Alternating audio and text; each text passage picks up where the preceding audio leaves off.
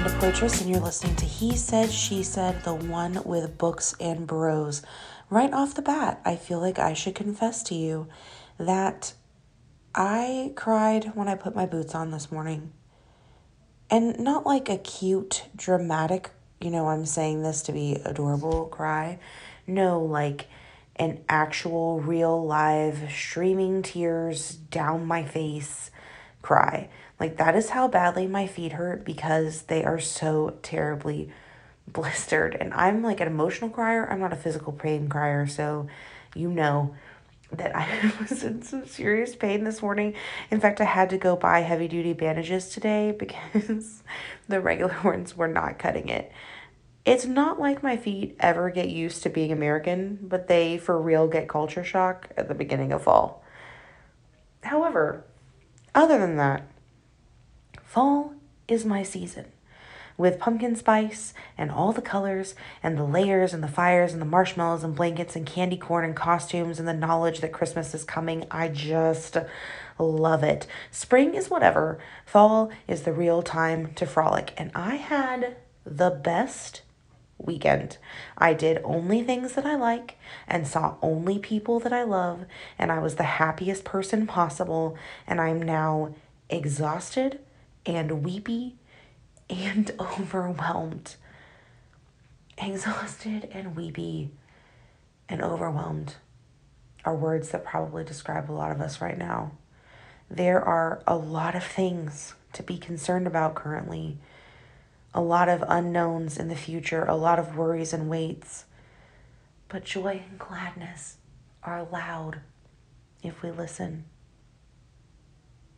So, in this season, I turn my heart towards gratitude and I say, for apples picked just like Anne of Green Gables in a world where there are Octobers.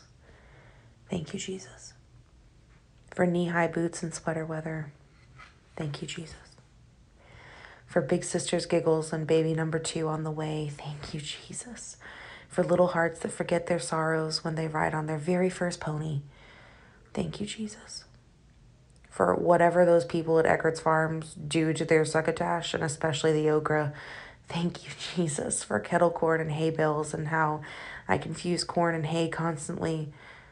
Thank you, Jesus, for the World's Fair Pavilion right here in our hometown, right here in St. Louis. Thank you, Jesus, for hands up and hearts open and a world full of wonder as wide as the sky. I thank you, Jesus. And also, I linger for a moment there. I linger on Wide as the Sky because one night we sang that at church and I had such a visceral reaction to it, just an instantaneous, gut wrenching, physical, even response because I didn't want to open my heart. If I was going to open my heart again, I wanted to know dates and numbers and times and seasons and facts and guarantees because anything can get into an open heart, dangerous things like hurt and hope. But that's what he who loves me to the point of the breaking of his physical body requires of me. An open heart, he can use that. He can also mend it where it's been broken and fill it where it's been empty. So, for how I said yes and how he's blessed it, I say, Thank you, Jesus. And I can feel the changing of the seasons and the new thing in the air. I can hear the footsteps of goodness as it chases us down. And so tonight, I say a simple prayer.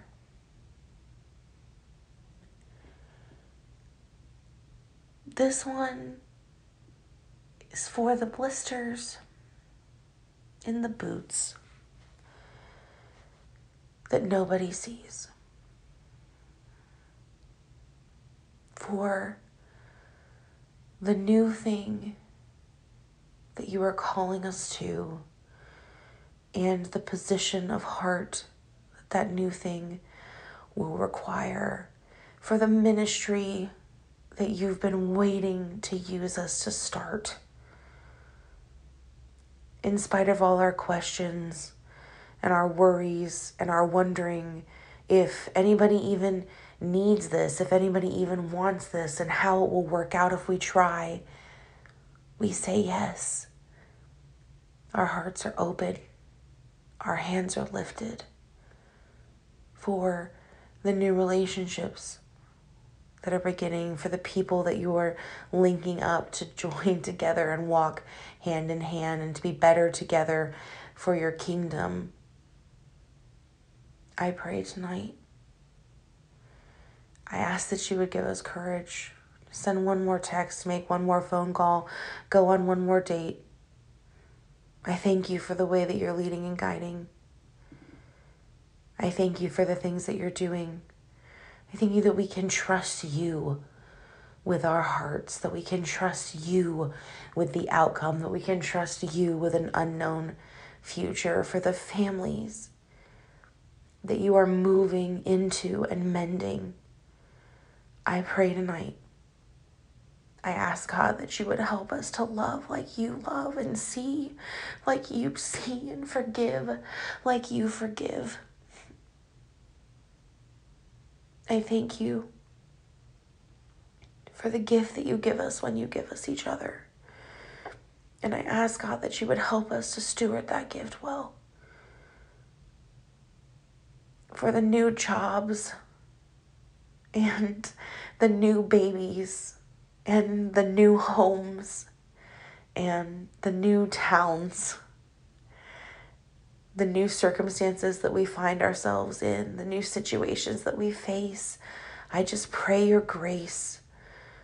I ask God that you would help us to maintain open hearts and lifted hands and a spirit of gratitude, that you would give us eyes that are fixed on you because you are in control of the seasons and you are in control of the times. You are with us, you are for us, and you are giving us grace daily. Daily, you heap upon us benefits. I ask that you would help us to see them. In Jesus' name, amen.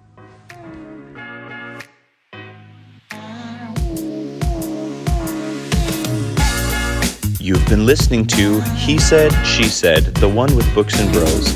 Hopefully, something you've heard made you smile, inspired you to think, or called you nearer to a friend who sticks closer than a brother. Thank you for taking time.